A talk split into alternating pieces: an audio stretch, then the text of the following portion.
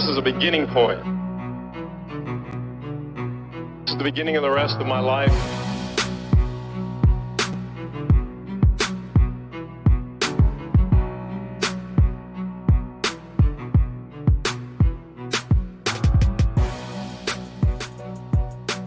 I got the meaning, and I got to write it down, because I don't want to forget it.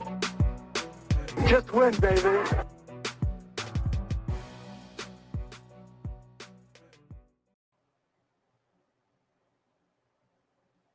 Late, but welcome back to the Gold Jacket Podcast. We are proudly sponsored by Monkey Knife Fight.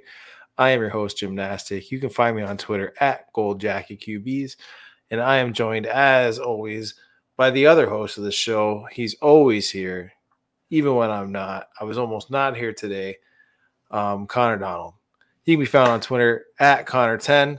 We are proud members of the True North Fantasy Football Network. Make sure to check out the entire network on Twitter. That's at True North F F B, YouTube, right here if you're watching at the T N F F Network, and on the internet, true north f f b dot com, and on our newest platform, Instagram, True North F F B. Pretty easy to remember. Uh, you can find all our articles, rankings, podcasts, live streams, and so much more, including five nights a week of live streams, kicking off week one. Connor, man, how you doing, buddy? I'm doing good, man. I, I am hyped to chat about for this episode, obviously, because I'm an Eagles fan. So I'm going to try and be the most unbiased that I possibly can be. I mean, when we're talking fantasy, I don't have to really, you know, be all hyped up about, like, the Eagles because, well, I, they're not that great for fantasy purposes in my eyes, but I, I can kind of shed my bias for fantasy purposes. So I'm excited for this. Me too. I'm interested to hear your thoughts on uh, how short of a leash Jalen Hurts gets, if Hurts is even going to suit up for him week one, man. So uh, let, let's get this. Absolutely. Yeah, we'll start out with that quarterback position too, just like you started, but I don't want to start with the Philadelphia Eagles. I kind of wanted to share the love. So we'll start in, in Texas, good old Texas with the Dallas Cowboys and old Dak Prescott. Um, very few teams have as sky-high ceilings as Dak and the Cowboys with their trio of wide receivers, Zeke, Pollard, and the now tandem that they have at tight end. Dak made it five games into the season before the brutal compound fracture of his ankle that we witnessed. In those five games, he finished as a Q B one three times, posting over thirty fantasy points. His points per game average was number one among all quarterbacks. He was on pace for nearly six thousand yards, five thousand nine hundred thirty-nine yards, and twenty-nine passing touchdowns. Um, if you check out our guy, T N F Tyrell, he has posted a thread about the Kellen Moore effect on passing for the Dallas Cowboys, five hundred ninety-seven attempts and six hundred thirty-nine attempts in the last two seasons. Um, Dak is a year remo- all, is also a year removed from a Q B two season. So my question to you is, are you all in on Dak Prescott at his A D P of Q B number five right now?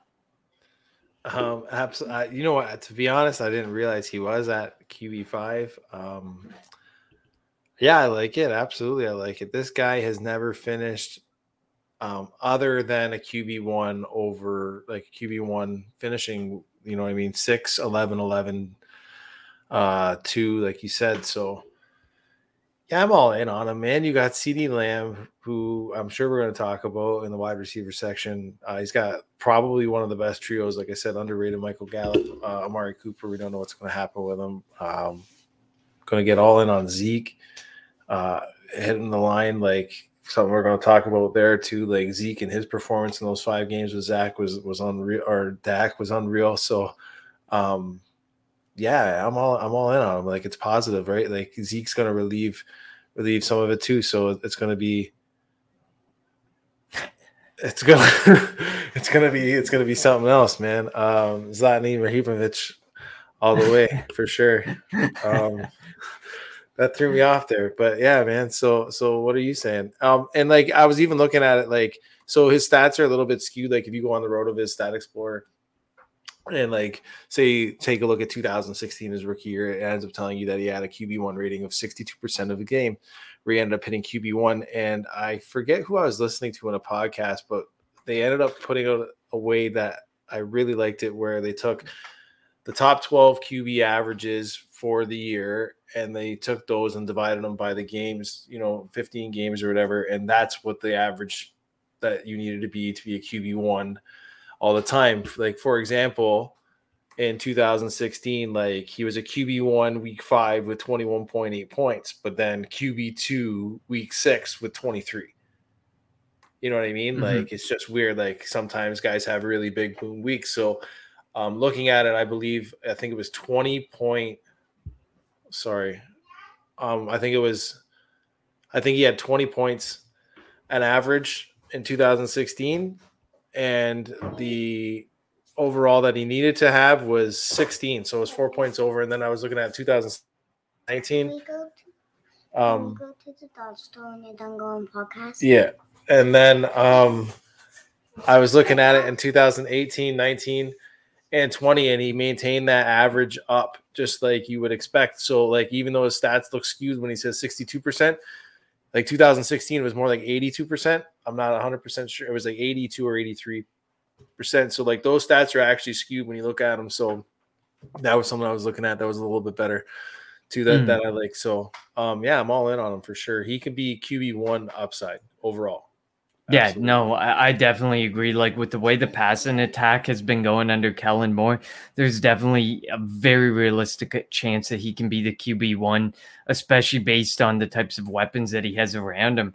And, I mean, you hate to admit it, but, you know, like, the way that the defense has been, the, the game script is going to play into Dak's favor. He's going to be able to throw the ball a lot. They clearly have no fear of just letting him unleash the ball all the time. And and that's really that's really a good thing for him. I think Kellen Moore really allows it Dak to be the best version of himself that he can be. And I think that that's really good. And I think, like you said, the Q B one upside is there, whereas some of the other people, yeah, the Q B one upside's there with a Kyler Murray, or the Q B one upside's there with a Lamar Jackson. But at the end of the day, there's I feel like there's a bit more risk associated with those guys, especially like a Lamar Jackson, who relies so much on the on his rushing attack. So, like, this relies solely on the arm. Plus, Dak Prescott has some mobility. He does have the potential to definitely run the football where he needs to run the football, and he does take some red zone carries that gives him some touchdowns as well. Usually so he, six, right? Usually right around six. So exactly. So there is that mobility thing to factor in, but not necessarily as much as, like, you have to bake in the mobility factor with Lamar Jackson, because we haven't seen a full-on passing game. And can he really sustain a full-on passing game, which is not a jab at Lamar Jackson. It's just, if they're going to throw the ball more, what is the impact on the mo- on him running? Um, and Smokey actually asked, do you think yeah, his rushing touchdowns still happen?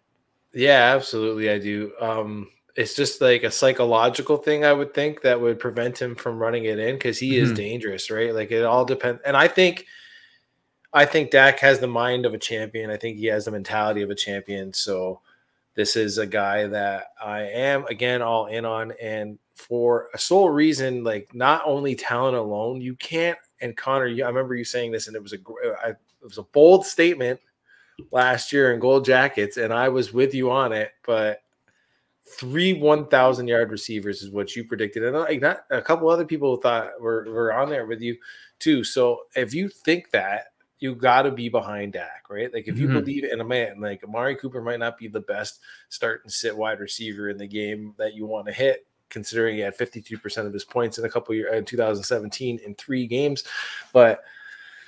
This is, and CeeDee Lamb taking the assumption that he's going to be the wide receiver one of Amari Cooper and misses time. And then you have Michael Gallup, who flashed at the end before they drafted CeeDee Lamb, showing that he could be a capable wide receiver two at any point and has chemistry with Dak. If you believe in any one of these three or all three of these, plus Zeke showing you that he has capability in the passing game upside, then you have to be behind the anchor in the Dallas Cowboys offensive line, which is going to be which is going to be Dak Prescott. So, um, yeah, man, I, I can't can't be all in, but like, let's let's keep it let's keep it moving to a guy that I'm very interested to talk about. I want your opinion on him. Let's hear it. Philadelphia Eagles.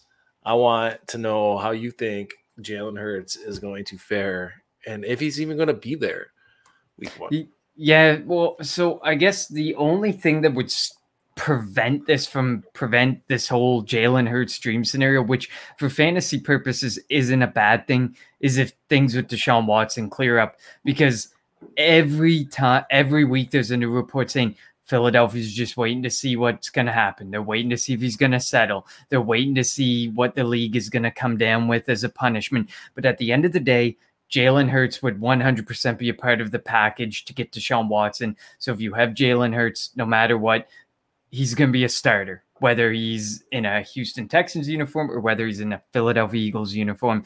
He's going to be the starter. And um, I mean, so there's no reason to rush to any conclusions like, oh, if he gets traded, he's not going to start, because when you look at the Houston Texans situation, it's not like they have anyone there that's going to start over a guy like Jalen Hurts.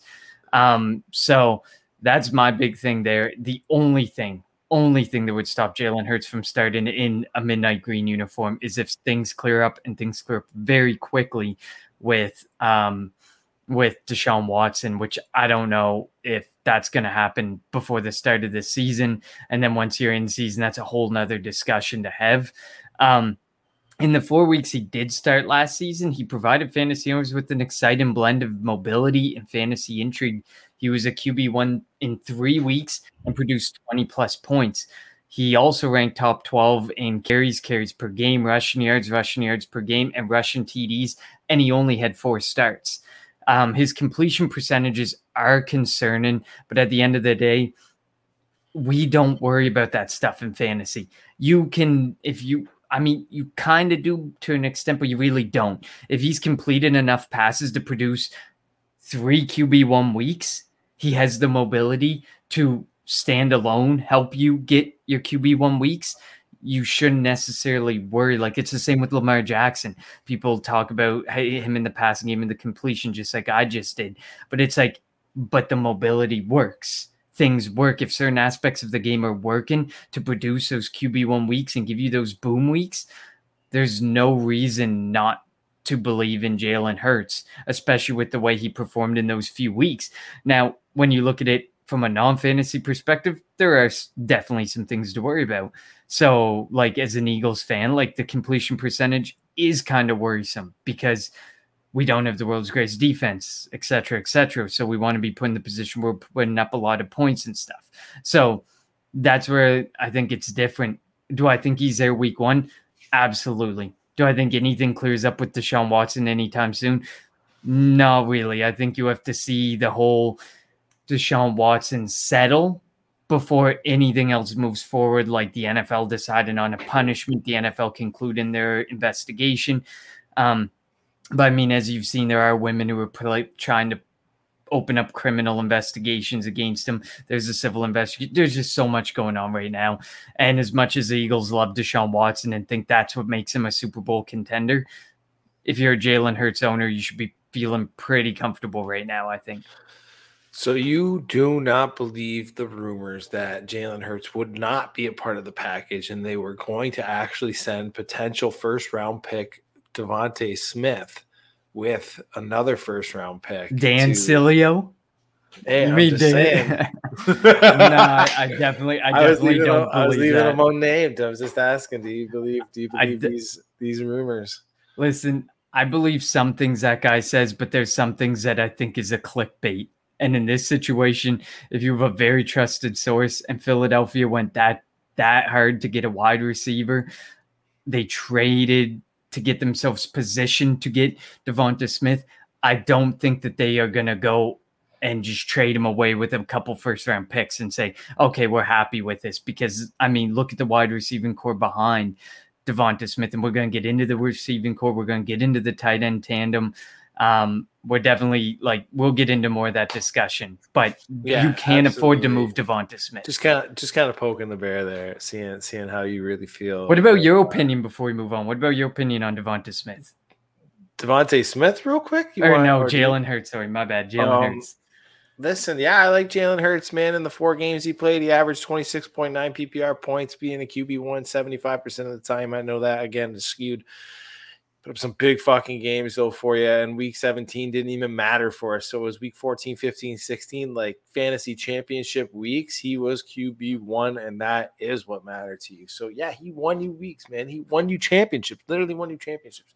Um, that being said, we all know that uh, T N F F's and uh, S O D um, co-founder there, uh, Dan Brown, is a big Jalen Hurts guy. He's he's doubling down on him. I am actually in the other camp where I'm flipping him where I can get extra value. If I can trade him, whew, if I could trade him for a Deshaun Watson and something, knowing that I'm going to end up eating the Deshaun Watson for a bit, I would do it.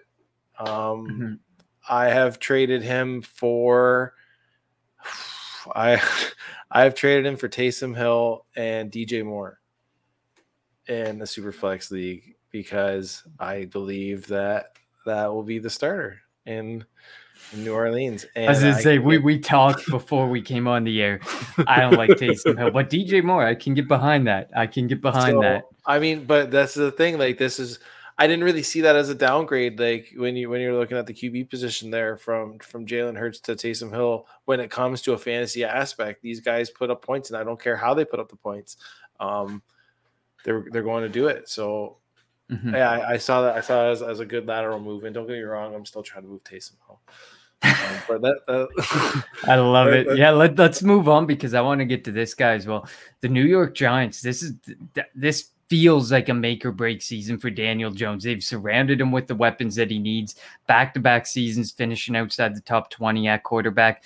twenty twenty could be a slight write-off with the loss of Barkley, COVID, the supporting cast that ranked thirty-first among quarterbacks. Barkley's back.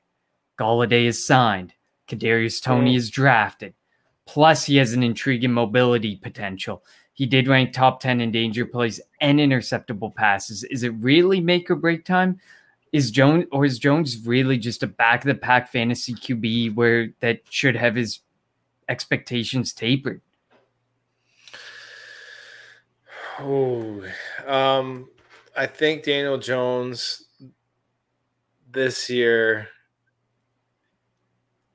Yeah, actually, real quick, though, Smoke, I did, and I said Zlatan Ibrahimovic. Um, um, yeah, I do think this is a make-or-break year for Daniel Jones. This is the year that I am in on him. He has shown the rushing mobility. I know he gets made fun of for that big seventy-yard run where he trips, slips, and falls over something. I don't know. You bet I remember that. That was against Philadelphia. You bet yeah. I remember that. There's, like, there's like the videos where, like, they have the SpongeBob showing up, and he's, like, sticking up the stick at the last second, and he's, like, and, like, falls. Like, it's all hilarious. But um, laugh at him if you want. He was clocked fast on that run. The dude can move when you give him space. And you know what he's going to have in twenty twenty-one? A little bit of breathing room with Saquon Barkley back. And that's another thing. Like, people are fading that dude, thinking, like, he's going to be on the pop and they're going to be fading him. This is Saquon Barkley. Are you nuts? Like, man, yeah, we'll talk about him in a bit too. But, yeah, I, it's totally make or break. But, like, you say they surrounded him with, like, all this uber talent, but, like, I really don't think they did when it comes to it. I'm not that impressed with uh, Kenny Golladay. And, by the way, he's hurt. Um, I'm not that really mm. impressed coming into things with Kadarius Toney. I do have him in some in some leagues just because of the first-round draft capital. He got hit on the COVID list a little earlier. He's off it now. He's practicing. I was actually a big proponent fan of Darius Slayton. Yeah, I know he was. Yeah, he was activated and practicing, but um, I was a big fan of Darius Slayton. He kind of fell on his face last year, so I don't really know what to think about him. And I was never really sold on Evan Ingram, to be honest with you. But, like, I've seen. I'm sorry to say this, Connor, but, like, I've seen Philadelphia operate with worse. So, so I don't see why Daniel Jones can't make this this. actually happen. Like, there's not an actual mm-hmm. true wide receiver one I see in that room at all, but I do see a couple wide receiver twos that can win N F L games, not necessarily win you fantasy games. Mm-hmm. No, I, I definitely agree with that. I do think, and if you want to dive into this topic a little bit more, uh, Jesse over at T N F F True North F F B dot com uh, wrote an article about and called it make it make or break year for Daniel Jones, and he really dives into Daniel Jones. So although we may be doing an injustice to that article, go over and check that article out, because he'll be able he'll show you a very deep deep dive there. Um, but for me, I think it's a make or break year too, because like you said, you've seen Carson Wentz do more with less. I understand people will sit there and say, well, he had two tight ends. Like, okay, you had two tight ends who have to produce the majority of stuff for themselves after the catch. Like, you can say that, but he did a lot with what he had. Jalen Hurts did a lot with Quez Watkins and Greg Ward. And like, so we can't always sit there and say that you need to provide the weapons like this for Daniel Jones. Daniel Jones should have been able to, you know, maybe show us a little something, something. And like I said, his danger plays are there. His interceptable passes are there. His offensive line does suck. I completely agree on that front as well. But he's got to learn to work with what he's got. And I think that that's something that he struggled to do. Um, and I so. like Daniel Jones for twenty twenty-one. Mm-hmm. Like I, I'm going to really uh, reiterate that I I do like him twenty twenty-one. I like his talent.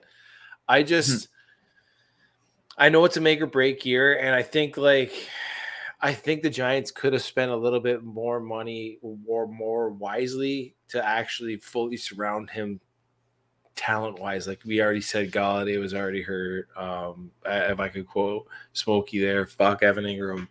um but you know what I mean, like this is just shit, like you know what I mean. And like Caden Smith, like they could have two tight end sets if they want to roll Caden Smith, just saying. But um that's another thing. But let's let's keep it rolling over here with the quarterbacks. Oh, and then don't forget, I, as we move on to Washington, Kyle Rudolph is there as well, just saying. Um but Washington football team, probably, as we've talked about some pretty ugly quarterback situations and had this discussion, I don't think there's any uglier one that we're going to get into. I mean, no offense, Coach Craig, but the Texans one was pretty ugly to talk about. But now we're talking about uh, what, Fitzmagic or Tyler Heineke, another magic story. Um, they are the only team with a very uncertain future at quarterback. Do, are you just straight up avoiding this situation because you know that eventually they're going to get their franchise quarterback here in an upcoming draft? Or are you actually buying into Fitzmagic or maybe Tyler Taylor Heineke? Or, I mean, I don't have really anything to add to this. I, I say avoid, avoid, avoid, like crazy. Um, Fitzy, if he keeps this job, is a good stopgap for a super flex team that needs to go at a run. You know what I mean? Like you're contending, you need a third quarterback. Fitzy's it. I hope to God he still has the job when uh, you need him for your bye weeks, because there's one thing, and I kind of joked about this in the T N F F chat, was like Fitzy loses his job at some point in the year all the time, except for Buffalo, where he got paid that ridiculous amount of money that he never ended up actually cashing in on. And the Jets, because fuck, nobody else in the Jets could ever usurp anybody there at that time. Um, so yeah, I don't I don't think that he plays all seventeen games. I think you can get him cheap enough. I think he is exactly what you think he is, which is a stopgap, like Teddy B was last year for me, um, where I gambled on him in a couple places. But yeah, man, like he can give it to you. He was uh, top five in completions percentage last year. So while he's ugly and throws a lot of YOLO balls, he can definitely. Yeah, his deep per- his deep percentage is actually, like, if you look, he's top five in the league in deep completion percentage. So you call them, but exactly, you call them YOLO balls, but his. His ability, like, no, Jameis Winston was the definition of YOLO balls. He heaved and whatever it was, what it was. And I know that Fitzmagic is, is, you know, known for, you know, the YOLO ball where his mask is being ripped off his face.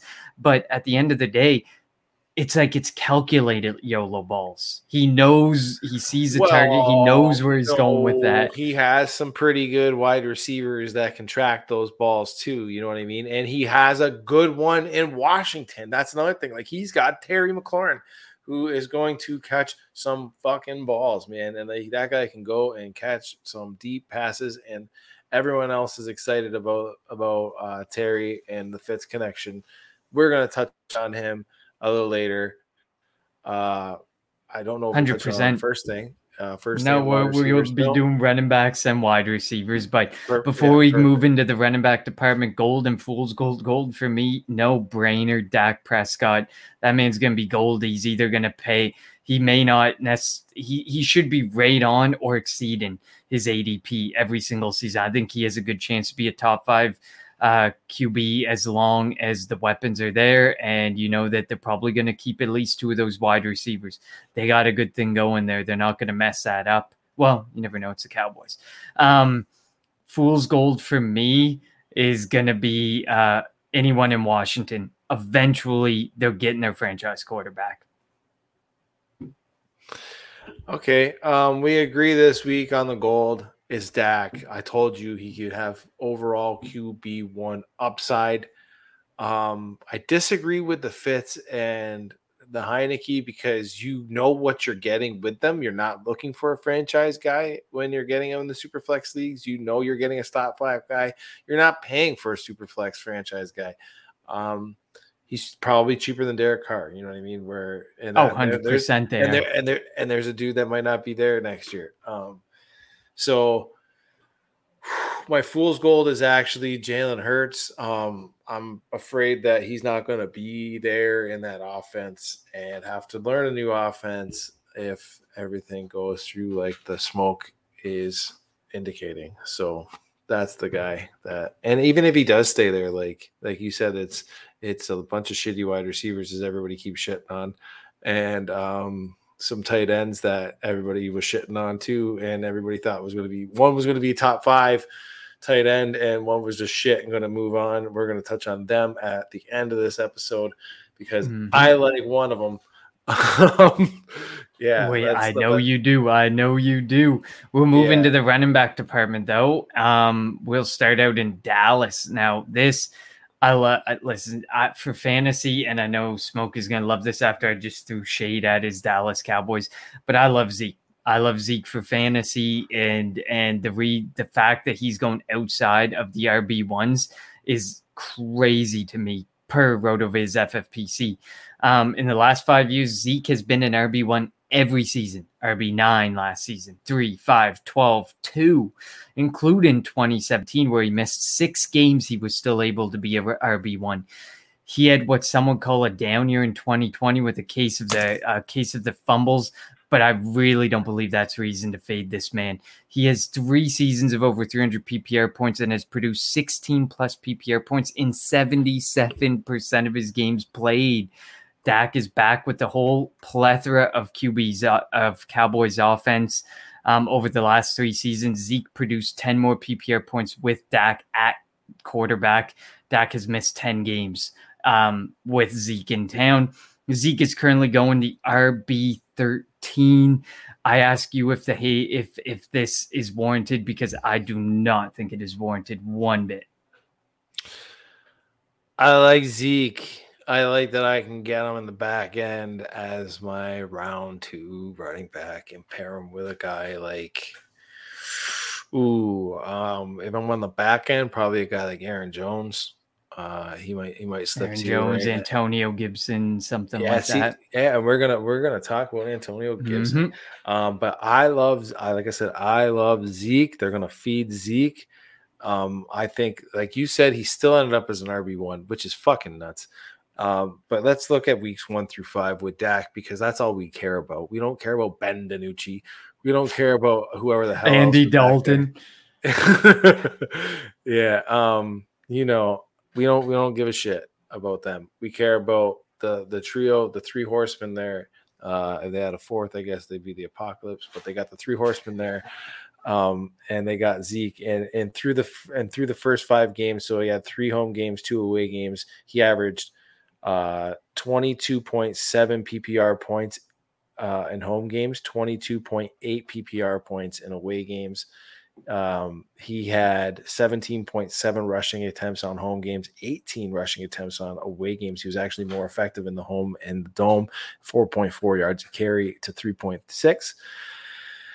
And he was actually more efficient with his receiving yards, having thirty-nine point three yards a game for a receiving average of seven point nine at home and six point one on the road. People, again, are just shitting on this dude. He played with COVID. Uh, I had, and I, again, in season, I had a little bit of concerns when Dak went down and then he got COVID. I didn't actually think he'd keep producing. He ended up doing pretty good for you um, in fantasy. He kind of shit the bed there in the middle, came back there at the end. Did exactly what you wanted him to do. And if you're getting a discount on him, like uh, ride it to him. I understand he's a little bit older. He's had the wheels, maybe got a little bit of tread taken off of him, but it's it's all good right now, man. So yeah, invest in Zeke. I know Smoke's probably uh, going from six to midnight right now with all this Dallas love. Um, but yeah. Listen, yeah. You can't throw shade at the offense. Listen, at the end of the day, we can throw shade at defense all we want, but we're a fantasy football show, so we're not going to throw the shade at the defense. We're just going to talk up the offense because we know that offense is going to have to produce mass, mass amounts of points in order to counteract the defense that's there. But yeah, bye Zeke. I think I I, I posted a tweet earlier today.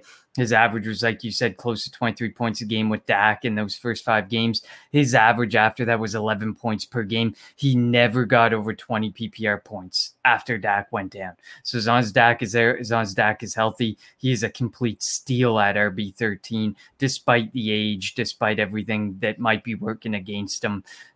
He's no older than some of the other people, or not that much older than some of the other guys going way ahead of him or going ahead of him like Dalvin Cook, Aaron Jones, et cetera. So no reason not to go in on Zeke. Next up, Philadelphia with my boy Miles Sanders. Miles Sanders has fallen on some mixed feelings in the fantasy football community. He's currently going as the R B twenty. He struggled with ball security in twenty twenty. Eight drops, good for second or bad for second among R Bs. And the Eagles ended up going with Kenneth Gainwell in the draft in the fifth round, a top receiving back in college. Sanders had a monster opportunity share in twenty twenty. seventy-six point three percent of all Eagles running back work went through Miles Sanders. Sirianni is known for assigning roles to specific running backs, like we saw in Indy last season with Wilkins, um, Jonathan Taylor, Nyheim Hines. A regression in workload could be expected for Sanders. But Sanders did rank eleventh in true yards per carry, eighth in yards per touch, tenth in yards created per touch. I mean, is his big play waiting to happen play enough to warrant his R B twenty A D P? Or are you just out on Miles Sanders altogether with the situation being built with Nick Sirianni, Kenneth Gainwell, the talk of Boston Scott, et cetera, et cetera, the things working against him? It is worth pointing out, since I do follow all the Eagles beat reporters, he is continuing in camp to struggle with fumbles and drops in the passing game. Again, where there's smoke, there is fire. Um, I'm taking my lesson heated from the Las Vegas Raiders and Josh Jacobs, where I didn't see the writing on the wall that they were going to bring in a guy and keep bringing in a guy until they found the guy.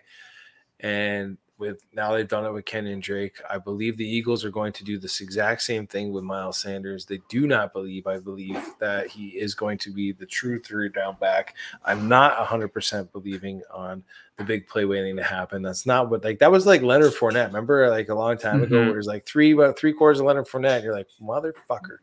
Like, and then like, he would blow off a seventy-yard touchdown run, and you're like, that's my boy. Yeah, you're like, you're going in next week, Lenny. Um, uh, that's that's definitely a way to get your blood pressure up. Um, But the writing's on the wall there in Philadelphia. If you want to heat it, like heat it a little earlier right now and get out from Miles Sanders while you can, while there's still a little bit of value left in him. Because, like I said, like they're bringing in guys, and as much as I hate it, because they're not going to run two back sets. They're probably going to run two tight end sets, right? The twelve personnel. Mm-hmm. They're not going to run the dual back, right? But so they're going to really tip their hand on when it's going to be a rushing play, I think. Or um, like, you know what I mean? Uh, play action opposed to a true pass play. Um, mm-hmm. Just that that's that's just me. So like, I'm I'm really concerned about it. If you can get out from him again, like a lateral move, if you can make a lateral move that you feel um, in the running back department and say pick up a future second round pick next year or a low end wide receiver that I'm proven, like a Nico Collins, Rashad Bateman. Now that he's down, you might be able to get him in, like stash him on your I R. Like, I'm not opposed to that because then, like, again, like I'm for flipping. I'm like the guy that would like to flip some guys, and then you flip those guys for other guys and then build up. But like, um, yeah, I'm I'm I'm not in on him. I'm ranting out on him. I'm sorry that I'm ranting. I'm like all over the place today. I apologize. This is your division. Let's keep. Don't even on. worry about. It. Don't even worry about. It. I think a lateral movement is what would be like David Montgomery. I really like like if you can get that type of deal in play where you can get like a David Montgomery for Miles oh, Sanders I think that's type a, thing a going upgrade. on. I, I think, think it's an a- upgrade too, but I think based on the hate that even David Montgomery sometimes is getting, you might be able to get him. Um, you might not get the second thrown in there with them, but you might be able to get some no. sort of just b- at least forward movement in your in your rushing room uh, with a move like that. And he kind of is landing on the fringe of the running back dead zone right now, which is really scary in my eyes. Um, next up, we're going to the New York Giants. Um, Saquon is back, at least potentially, maybe at some point. The mixed messages continue out of New York. Um, he was the awesome m- in that video running that wheel route. Did you see him? I did. I did. He looks good. He, I mean, well, you never know. Whatever. We, we'll see what happens. I, I love this type of year, man. Let's get overhyped. Like Coach Craig is in the chat like he always is. Craig, I tell you all the time, read the hashtags. Uh, training camp. Let's get overhyped. Fucking let's get it, man. Um, we, it's been so long without football. We got to get hyped, whatever. Like, who, who cares? Um, but the Giant, so the mix, the messages are mixed as the Giants season back to the offense, but their offense suffered immensely without him last season. twenty-sixth in rushing attempts, twenty-seventh in passing attempts, ranked tenth in turnover percentage, and twenty-sixth in scoring percentage, which is the amount of offensive possessions that ended in scoring play. Place. Needless to say, the Giants need Saquon no matter how slowly they want to ease him back. In two seasons, one in which he missed thirteen games, he's finished R B eleven and R B two, or one he played thirteen games. He's finished R B eleven, R B two, two one thousand-yard seasons, seventy-plus targets in two seasons. Saquon is currently going as the R B three. Are you still invested this highly in Saquon Barkley? Um, yeah, actually. So there was a time last year when he went down and I started flipping picks for Saquon and putting him on my I R. So I actually ended up taking about seven teams last year. But this year I ended up rolling in with seven teams that got uh, R B duo, my R B one and two as Saquon Barkley and Christian McCaffrey. So I am Ooh. loving it. So I ate it last year, but like I said, I was throwing it up because I am a big believer. I am a huge believer. And side note right now, I'm going to go on hey, another tangent. Um, people watch Marlon Mack this year, not because I don't think he's going to be fantastic or not, but gauge him as your gauge for Cam Akers. So, like, mm-hmm. example, I was actually just throwing out uh, offers for Cam Akers. So a guy asked me in a Superflex league, he wanted Tua. So, and it was a fourteen-teamer. No, I said, okay, not the Gold Jacket special. I said, okay, give me, I said, okay, give me um, Bobby Trees, Cam Akers, your twenty twenty-three first, and I'll give you Tua and Slayton. I'm waiting to see what he ends up saying on that. Saquon plays in the game or in the in the blue. I don't think he's anything but a franchise mm-hmm. player in in the Giants. If they know what they're doing, you know what I mean, and and don't fuck it up and Barry Sanders him. He plays his entire career in uh in New York or sorry New Jersey. Right, they're in New Jersey. Yeah, New Jersey, oh, the Meadowlands. Yeah. There's only one team in New York and it's Buffalo. Yes, sir. Uh, listen, I agree with you though. You you there's no reason to get out from Saquon Barkley. Listen, if you're in a season long, I still think you'd be crazy not to. If they're going to use him in for weeks one, two and three, so what are you would you you still pick want up Devontae him Booker? Exactly, if like they, they didn't pick up Devontae Booker. Yeah, you can pick up Devontae Booker later, and then you can get the little bit of support you need there. But at the end of the day, if they were that concerned about Saquon Barkley, they would have done more to address the position. There was other free agents that they could have looked at. Instead, they looked at Devontae Booker.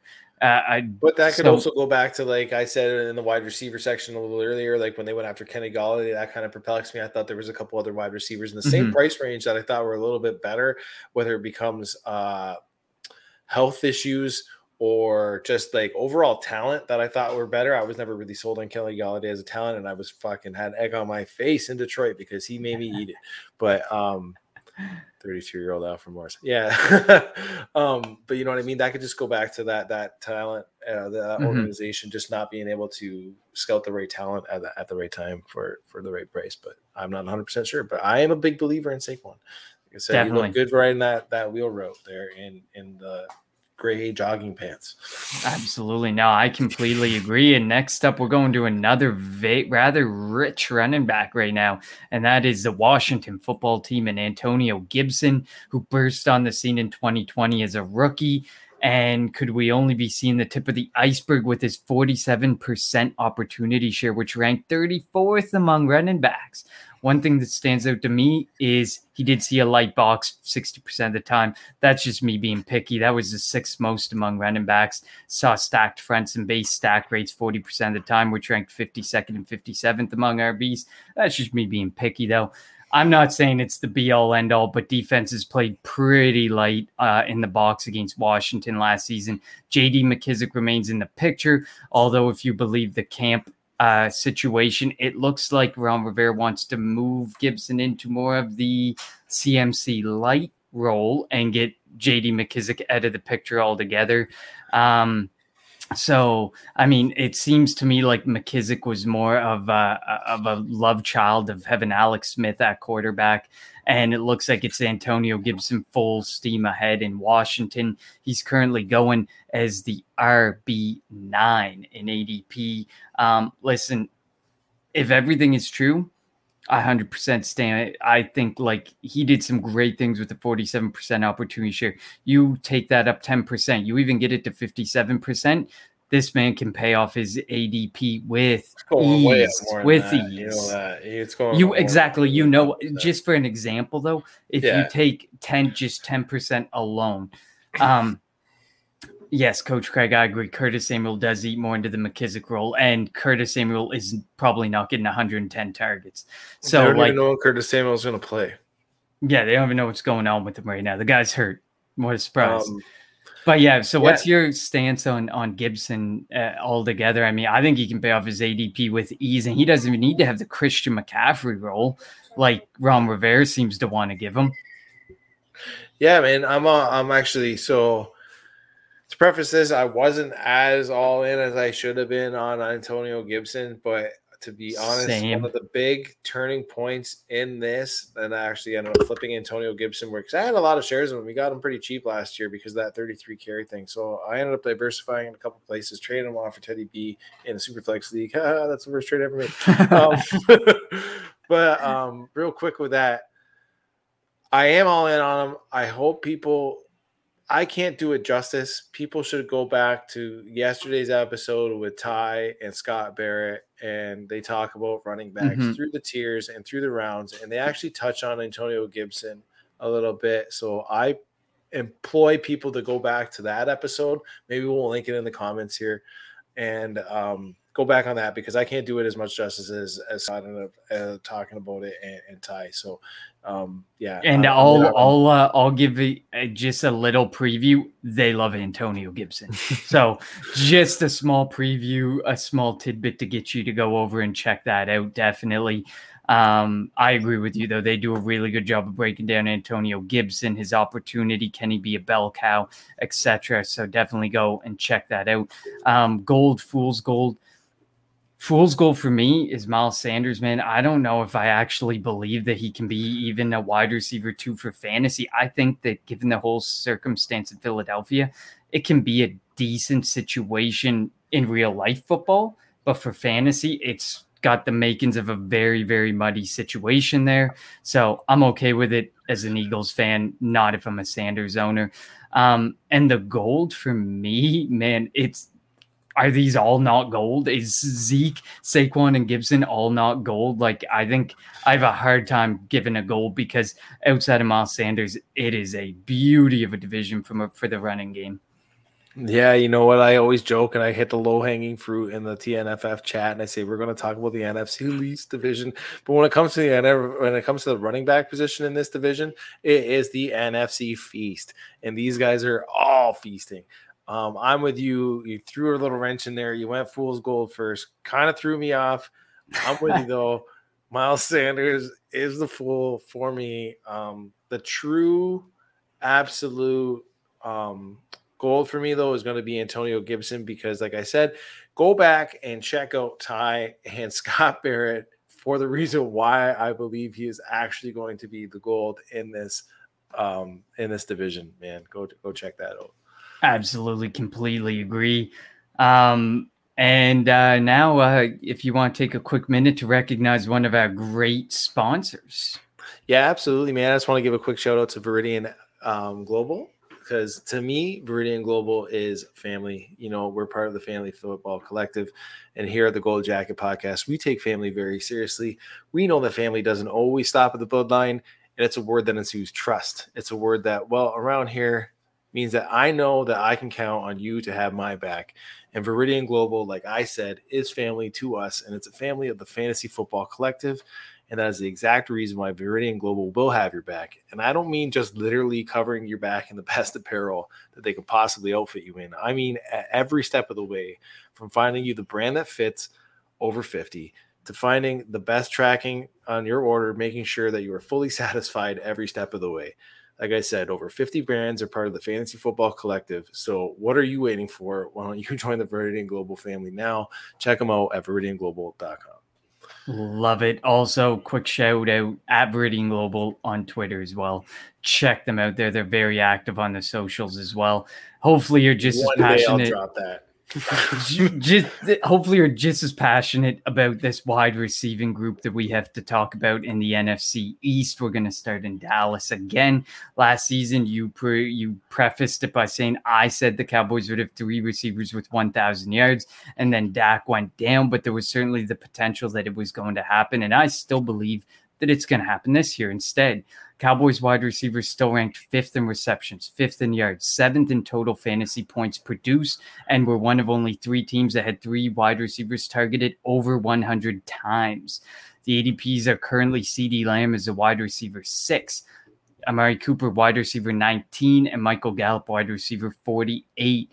Their twenty twenty finishes, Cooper fifteen, Lamb twenty-two, and Gallup thirty-eight.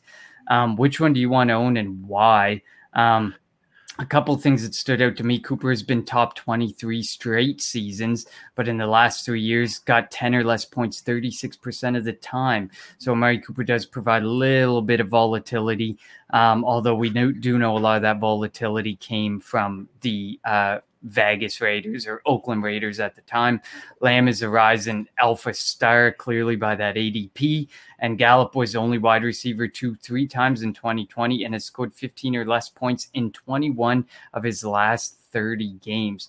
So I know there's a lot of love for Michael Gallup because he's an impending free agent, but there's some volatility that remains there. For me personally, I think the person, the one to own is definitely CeeDee Lamb. But Amari Cooper is definitely worth taking a look at because Amari Cooper and Dak seem to have a super good connection. Dak really likes Amari Cooper, so. So Dak likes all of them, which is like uncanny, to be honest. No, like, I mean, like he's got a connection with all of them. Like he's mm-hmm. shown it with Michael Gallup uh, and his deep ball breadbasket catching. He's shown it with Amari Cooper, just knowing when he's going to break, you know what I mean? And like releasing that ball before he breaks and knowing where he's going. He's shown it with a rookie CeeDee Lamb where he's twisting and turning in the end zone. You guys know what I'm uh, going at there with that highlight, even though I don't have it there. But um, CeeDee Lamb for Dynasty is definitely one that you want to go with. Uh, Michael Gallup is the one I just drafted actually as my wide receiver three because he is the cheapest one. Uh, um, as you said, out, out of him. And he is a free agent if you're looking at Dynasty. Um, if you're looking season long, a lot of those numbers are skewed by not playing with Dak Prescott. So after, you know, the first five games. So, and Coach Craig saying that Dalton like Gallup, but um, I like I like Gallup, man. Like I like Gallup. He is like, to me, he's a poor man's Chris Godwin. Um, just – in the fact, like, second year, I was actually rookie year, I was grabbing Chris Godwin real cheap. Uh, second year, I was grabbing him even cheaper, um, knowing that he was going to break out. I think Gallup leaves next year. Um, and he's not in Dallas for, for dynasty purposes. And this year for twenty twenty-one, why I'm all in on him is I don't think Amari Cooper opens up the season playing. And Michael Gallup has shown to be a capable wide receiver two, and CeeDee Lamb has shown to be a capable wide receiver one. I'm sorry, Connor, I don't think that the three wide receivers with one thousand yards ends up happening this year only because of injury to at least one of them. That's what I have to say. That's fair. That's fair. Definitely could be. It, it was an injury that derailed it all last season, despite yeah. they still they all got one hundred targets. So at least they got that love from DiNucci and Rush and Dalton and, and whoever else threw a football for them. So at least they get I the like, love. The, the the opportunity and the target is there, but they all have to really play out the seventeen games for this to happen, really.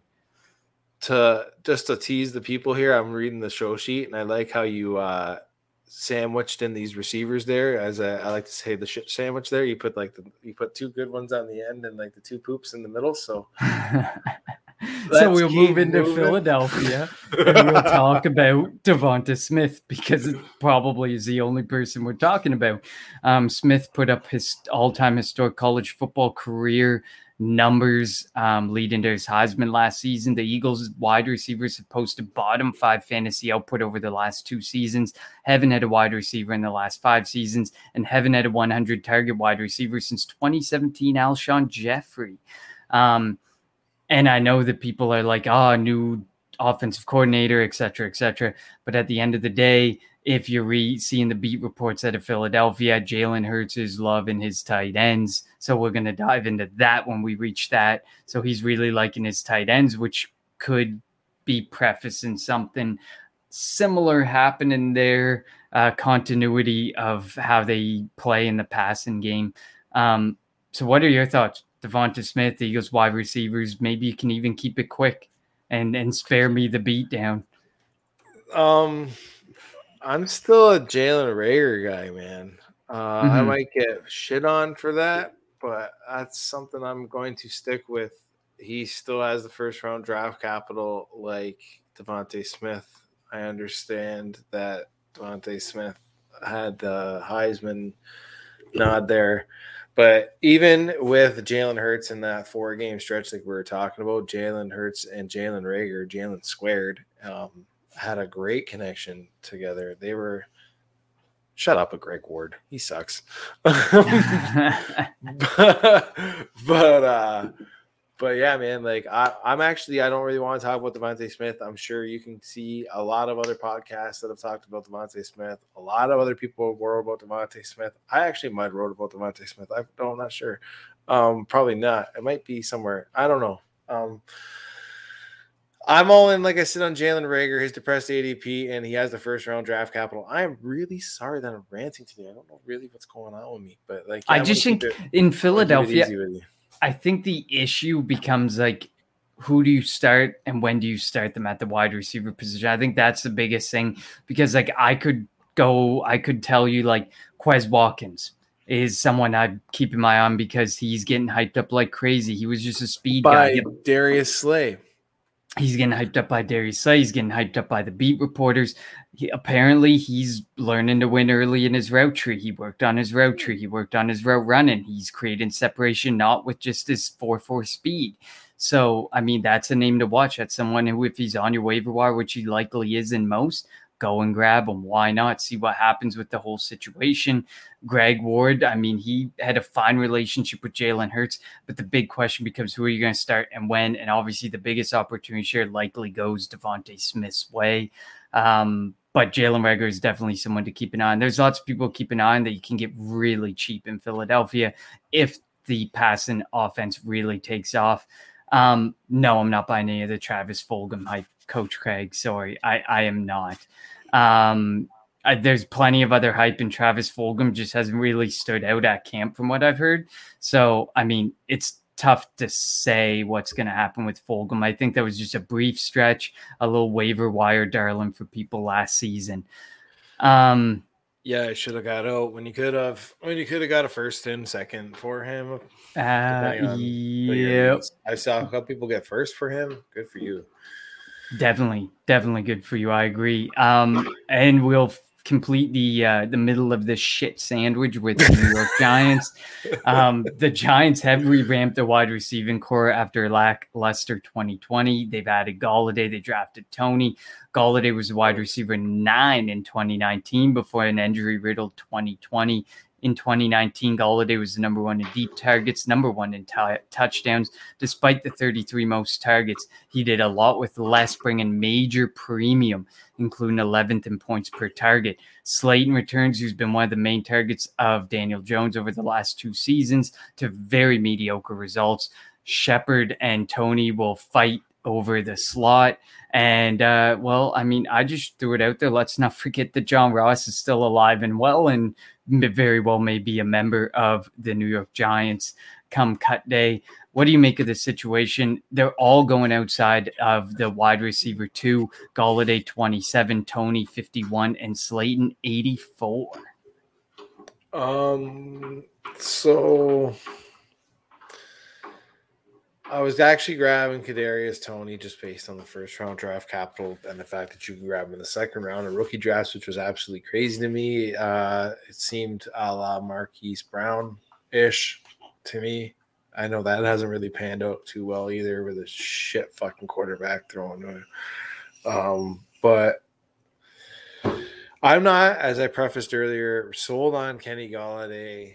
I think people that are trying to get on him now, you missed it. Like you missed it. I think a lot of I think a lot of his success had to lean on Matt Stafford. There's a whole wide receiving core you should be grabbing right now. That is mm-hmm. fucking cheap, and it's Cooper Kupp and Bobby Woods. Um, it's not in this. It's not in this division where you should be looking, unless it's outside the first team that we talked about and the last team we t- or we're going to talk about. Um, I don't really want anybody in this Giants offense when it comes to it, except for, I guess, like I said, Tony, because you can get him cheaper in in, in rookie drafts. And I think you can – a couple big plays, uh, Twitter echo chamber is going to happen. The hype's going to end up happening. Like I said, he's like two games, two big games away from being able to flip for a profit. Uh, we're going back to flip this roster by Jim. Um, so, yeah, he's he's a guy – he's a guy that I can see you getting increased value in the in the league uh, by like week six, week seven. Um, so he's a guy that I'm I'm buying. So yeah, I like it. No, I definitely agree. I mean, there definitely could be arguable value out of the New York Giants at the fact that they're all going outside of the top twenty-four wide receivers and only one of them going in the top thirty-six wide receivers. I think there could be some value there, but I think if things really boom, I think you got to get out from under it. I just don't know. It feels like a volatile offense if you're not named Saquon Barkley in my eyes um, with Daniel mm-hmm. Jones at the helm. So, final stop, one uh, you seem to preface is a pretty good spot. I mean, I think the one is really good. The two is meh, and then the wide receiver three in this offense could be one of any six well, wide let's, receivers. Let's talk about who you think the one and the two are. Okay, Connor. Well, let's start with it. So it's Scary Terry and Curtis Samuel, and then ah, a whole that's lot. That's where of, I disagree with you. Oh, really? Well, then I got a whole lot of competing bodies like Antonio Gandy-Golden, De'Ami Brown, who's getting some hype, Dax Milne, who's getting a lot of hype, and Adam Humphrey, who's on Humphreys, who's on the decline of his career. Terry McLaurin had a forty-one percent air yard share, which was good for fourth among wide receivers, and he was a wide receiver nineteen last season um, with a pretty awkward quarterback situation. His yards per reception suffered behind Alex Smith, but should be due for some nice progression in twenty twenty-one. Uh, especially uh, with Ryan Fitzpatrick throwing him the ball. Curtis Samuel just got paid, and he's going wide receiver forty-four despite some early hype from the sign-in. And in the past two seasons, he's been a wide receiver three and only had, but only had wide receiver two performances in thirteen of his last thirty-two games. Um, do either of these targets, main targets, intrigue you? And uh, I guess who is the main target in your personal perspective? Terry and then Gibson. Mm. That is the one and the two. Um, no, I'm not really sold on Curtis Samuel. They don't know he's going to go back to playing. As we have talked about in our chats with uh, Dynastronomus, nobody's won their league with a guy that's, what, five years deep into the league and his best wide receiver receiving uh, season's what, six hundred yards? Like, what did Curtis Samuel have? Like, what's his best season? If I pull I it up, think real quick. I think he had. I thought he had eight hundred yards. Could be wrong. Okay, eight hundred yards. Like, you know what I mean. Like, nobody's winning with with that. Like, that's your best. Yeah, that's eight hundred fifty-one best. Yards last season, and that's obviously yeah. what got him paid. In year five, in year right four, seventeen, four. eighteen, nineteen, yeah, year four. Going into year five. Sorry, going into mm-hmm. year five, you've had one year where you've had eight hundred yards, and that is. It like your your P P R rank has been forty-eight, thirty-six, twenty-five. Like you're never you've never been. There's no touchdown upside. His yards per reception is really low because he's a slot receiver. He's a wide receiver too, but um, yeah, I don't care about the thirty-two points from rushing. That's going to be Antonio Gibson. Antonio Gibson is going to be the number two option just because. Um, he's not technically classified as a wide receiver. Everybody bullshit and complained that he was only had thirty-three carries coming into the fucking league and that he was more of a wide receiver. Now, nobody sees that they're going to end up following it out. And like I said, go back and listen to that episode yesterday where they're talking about Antonio Gibson and like even like they preface even a little bit, a little tidbit about him getting more passing work and being and J D McKissick's role being phased out a little bit. So like it's all pointing up for those uh, rocket ship moon little emojis on Twitter that we all like to put, you know, uh, S Z N. It's Gibby season, baby. Um, so, yeah, man, he's number two option in there. I'm loving it. Um, I'm not sold on Curtis Samuel, and I'm sorry that people that think that they are sold on him, but it seems like people are not with that depressed A D P, and I'm mm-hmm. liking it, that they're not being sold with it. Definitely. And I mean, like at the end of the day, it's all about figuring out what the work's going to look like because De'Ami Brown, Dax Milne, like, and there's Calvin Harmon who's coming back from injury, uh, all these different names. There's a lot of names, but we don't even know what the workload's going to look like. We don't know what the offense is really going to look like. We just know Antonio Gibson's going to get work. Scary Terry's going to get a lot of work. And then after that, there could be a whole lot of question marks um, from that perspective. Gold and fool's gold. My gold is uh my gold is going to be oh man. This is a tough one. So so my fool's gold, I definitely stand uh with you. It's gonna be I actually think fool's gold is gonna be Curtis Samuel, despite where you know he's going as a wide receiver forty-four and stuff, despite the depressed value and everything. Um the gold for me. And this may sound crazy, but I think it's going to be Devonta Smith because his value's p- kind of depressed right now too. Um, the thing with CeeDee Lamb, he's your wide receiver six. His A D P is currently wide receiver six. So you have to live up to some lofty expectations. That's like people saying Justin Jefferson, dynasty wide receiver one. Like, please. No, it's not. No, it's not. Well, it it's just changed. It's shifting. It's not the same thing. Um, so my goal, if we're talking about this, I'm going to give you two. So I'm going to give you a goal from a dynasty perspective and a fool's goal from a dynasty perspective. I want to give you a goal for a season-long perspective and a fool's goal for a season-long perspective. Um, it'd be awesome if somebody that wasn't running the tap right now. I'm trying to give you my dynasty fool's goal and season-long or and not season. Sorry. Um. So dynasty, my fool or my dynasty, my goal is CeeDee Lamb. Smoke, if you're still here, man, I am praising these Cowboys today. I am all over them. This dude, like I said, is going to be an alpha, whether it is this year because Amari Cooper is injured or next year because Amari Cooper is gone or Mar- uh, Michael Gallup is gone. And like I don't know. They might both be gone. It's crazy. But um, killing me back there. Um, am, I, am I dynasty? Am I dynasty fool? Gold is Curtis Samuel. My season long, my season long, um, my season long gold guy is Terry McLaurin. My mm-hmm. season long fool is Devontae Smith because, well, he is going way too high to expect any type of return on rookie value return, for him. Yeah. Yes, rookie return on value for him. So mm-hmm. that that is sorry about that. If you could even hear that, it was kind of like really really high in there. It might be muffled. Um, I don't know, man. So we heard. I heard you loud right. and clear. Yeah, we got it. I love it. it. So, um, so let's we'll, keep this train rolling. Yeah, we we'll one keep more this position, Connor. We, Tell yes, we got. do. We are moving into the tight end room. Um, we'll start in Dallas, although I think we can keep this pretty brief. Dalton Schultz, he emerged last season. Blake Jarwin tore his A C L and missed time. Um, Jarwin's yet to have a one hundred P P R season. Uh, Schultz emerged with one forty-eight point five last season, a tight end eleven season.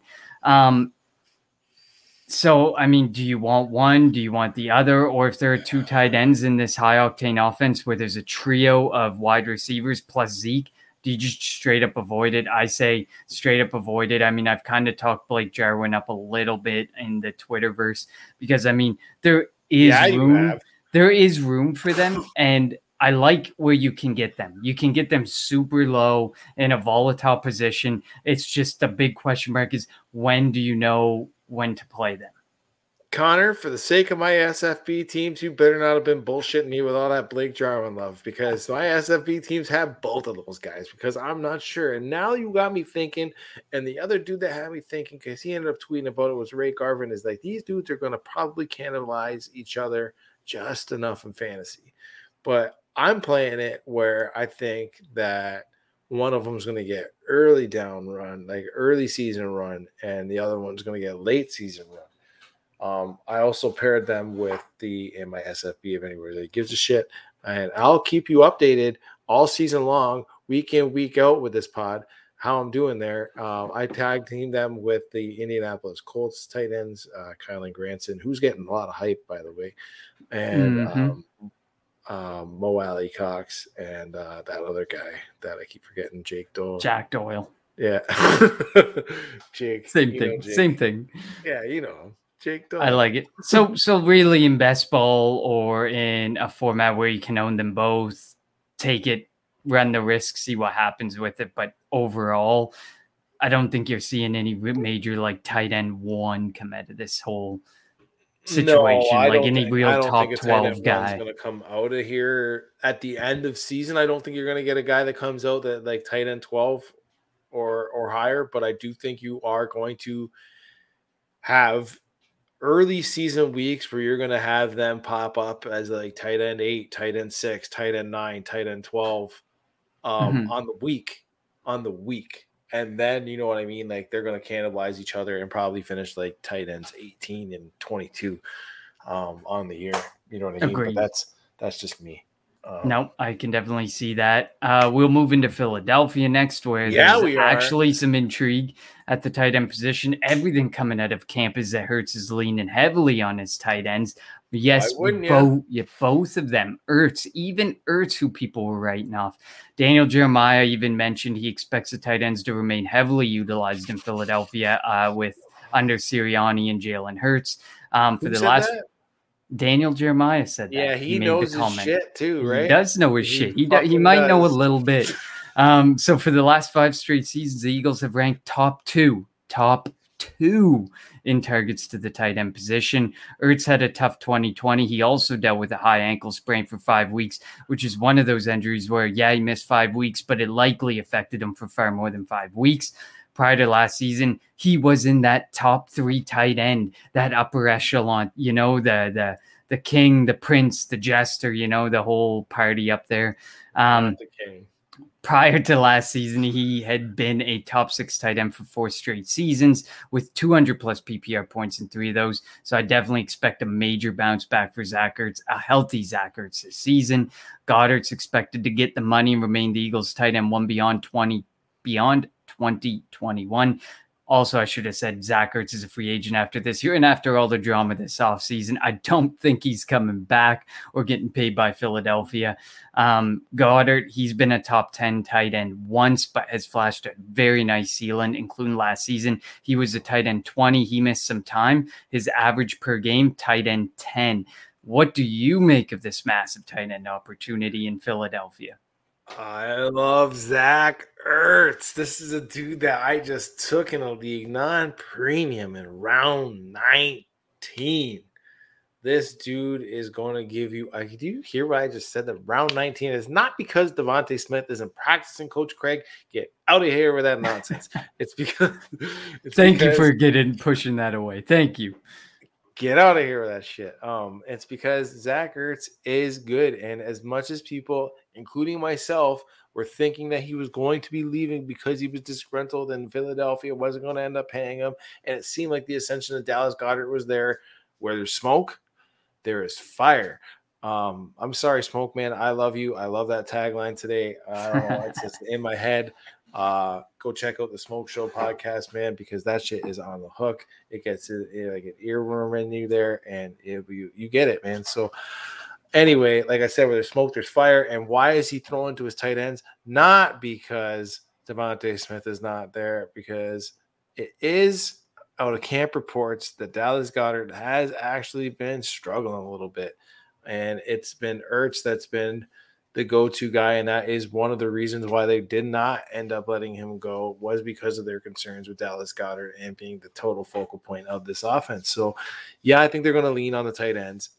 Yeah, I think it's probably going to be a sixty forty split in that tight end room, and I think it's going to lean Ertz's way this year, man. And then they're going to end up really evaluating to see if they're going to really pay Dallas Goedert or go after a guy on the free agency market in a similar tier, right? That's going to end up getting paid. Like, yeah, I like Dallas, but like, he hasn't ever really fulfilled our expectations um, that we really, really wanted, right? Like, we keep expecting him to be a tight end one and like valuing him like a tight end one. I see in like leagues, myself included, but I'm never actually getting it. And I'm really, really starting to get concerned about it. And I'm tangent real quick. I'm kind of afraid that I'm Irv Smith is going to become the same thing for me, where he's going to be a guy that is just going to be perpetually overdrafted and never fulfills his A D P. But yeah, man, um, I love Ertz. I can see it. it. It's Ertz is dirt cheap, and I know that he's going into his thirties and stuff, but somebody's going to pay this guy. I mean, he's got an impressive resume and stuff.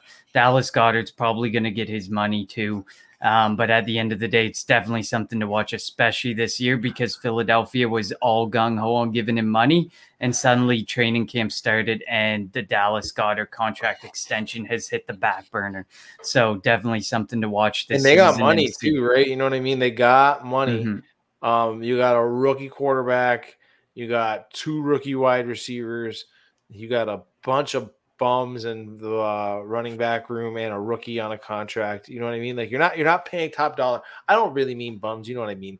Um, I just mean, like, you're not paying top dollar. Boston Scott's not commanding top dollar in that in that, mm-hmm. in that room. Kenneth Gainwell is on a rookie contract. You know what I mean? Like, Miles Sanders isn't – I don't know. Is Miles Sanders actually before I could? He, he's he's, he's due He's due soon. So he's yeah, due for some uh, money. He's not getting paid by them. Um, but they're not paying out is what I'm saying right now. So, like, they do have the money, and that is what's really concerning for me, that that contract did go on the back burner, as, as you just said there real quick. And, like, that is really fucking concerning for me, that they did not get rid of Ertz. They put those contracts on the back burner. What do they see in camp every day? I'd be concerned as a fantasy owner. Like you said, like I've said several times, this is whether it be Josh Jacobs with the Kenyon Drake deal or – um who's the other running back? I was saying they keep bringing in running backs. Uh, Miles Sanders with Kenneth Gainwell. Where there's smoke, there is fire. So, like, yeah, let's keep it. Let's keep it going. Mm-hmm. Um, Definitely. No, I completely we agree. We got two more rooms, and one of them isn't even really worth talking about. So let's get to the first one. Let's get to the New York Giants. And if you Absolutely. have my say on it, I'm just going to quote Smokey with "fuck Evan Ingram." Yeah, I don't think there's a whole lot that we have to say here. They brought in Rudolph, who's literally been the thorn in Irv Smith owner, Smith Junior owner's side for a couple years. Evan Ingram, he actually finally has some true competition for targets, which he really hasn't had in the past, that he could have taken advantage of with Golladay in, Rudolph in, Tony arriving to the slot, Barkley returning. Ingram has struggled with health severely. He finally had a sixteen game season last season and failed to even be a tight end one. He only, he averaged less than nine points per game and has been just a massive letdown despite his uh, athletic skill set. Um, he did have that twenty seventeen rookie breakout, but really that's all there is to talk about. Avoid, avoid, avoid. And I think that we can wrap up the New York Giants with that statement right there. Um, for those listening do, on do the podcast form, Evan Ingram uh, Ingram sucks was brought up as a comment, and uh, and Jim just shot at the bubble, the comment bubble. So, um, do you want to talk about Logan Thomas? Besides the fact that he just got paid and like good for him, I am all for when fucking dudes get paid, and like dudes that have like slugging it out in the N F L. You know what I mean? Like he is mm-hmm. a true, a true uh, story, testament, a story of like, just keep grinding out and good things will happen to you. I am glad for you, Logan Thomas, that you did get paid. Do you want to talk about him? Cause I don't really think he has a role too situated when Curtis Samuel comes back. Cause that's the guy that I think really eats into, into his thing. I don't think there's going to be four people as an options that are going to be really rolling with this. With Fitz, I already talked about that. I think it's going to be Scary Terry and Gibson in the passing game. And that's it. Gibson, all of a sudden, you know what I mean? Going to be taking up all the rushing work.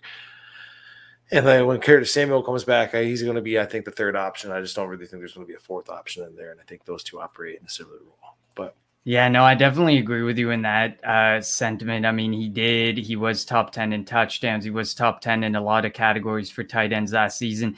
I do think that lends hand in hand to the Alex Smith situation and the fact that he doesn't like to throw the ball deep.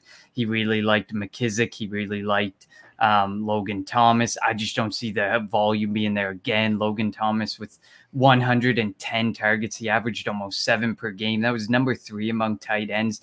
I just don't foresee that happening again in this offense. Like you said, Curtis Samuel has arrived. There's a whole lot of question marks. How's the game going to flow for them? How much are they going to pass the ball? How much are they going to lean on Gibson, Terry? Who's going to be the quarterback? Is it going to be Fitzmagic through the entire season? Is it not going to be Fitzmagic through the entire season? I mean, there's just way too many question marks. If they had have drafted a franchise quarterback, I'd probably be way more open to discussing Logan Thomas and the fact that he got a new three-year deal and the fact that he's staying around in this organization for the next three years. Like I said, of course, he got paid. The man got paid. And Coach Craig, yes, we know Fitz hates the tight ends because Mike Gesicki isn't feeling it. No, do you know why he hates them? Tight ends don't run deep enough for Fitz. Exactly. How are you supposed to throw a YOLO ball to like ten yards down the field? Seven yards out. Exactly. You can't throw that YOLO ball. So, like, yeah, for me, I think J D McKissic, he's going to disappear. He was an Alex Smith effect. Logan Thomas, he got paid, so he's going to get utilized. Is he going to be, what was he, the tight end four or the tight end five or whatever, tight end five this past season? Is he going to be that again? That after no. The top three, it doesn't matter. Four, five, six, seven, eight, nine, ten, eleven, twelve, rock circus, I don't care. They're all interchangeable. And they're, yeah, um, they're not going to be the same. You look at four, five, six, seven, eight, nine, ten right now, they will not look the same at the end of the twenty twenty-one season as they did in twenty twenty.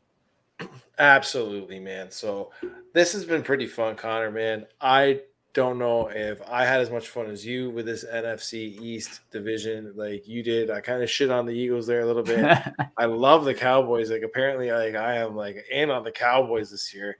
Um You can, in, if you're looking there in fantasy and you have a team who's going to throw the ball nearly six thousand yards, your quarterback was on pace for nearly six thousand yards, six hundred fifty pass attempts. How can you not love that for fantasy? And then you got Zeke, like the yeah, picturesque absolutely. R B one over the last like five seasons. You can't um, not love it. Real quick, I don't really want to talk about the gold fool's gold here. I think there's a lot of fool's gold in this division. I think mm-hmm. there's a whole fucking positional thing is fool's gold when it comes to after the top three. I've always been saying it. Like we just alluded to, four, five, six, seven, eight, nine, ten are going to be different than they were in twenty twenty, twenty nineteen, twenty eighteen. They're going to be twenty twenty-two, whatever. They're always going to be different. Um, mm-hmm. So this has been a blast. I had fun. I'm not even sure what division we're doing next. I'm pretty we are sure. Going, we're going out west. We're going to the N F C West. And I just want to point this out for uh, the listeners. Next week is episode number fifty of the Gold oh, Jacket yeah, we Podcast. We made it. We made it to the big five zero. I know if you checked out the uh, True North Fantasy Football Podcast two weeks ago, they hit number one hundred and they had Justin Boone on. Good episode there. They talk wide receivers.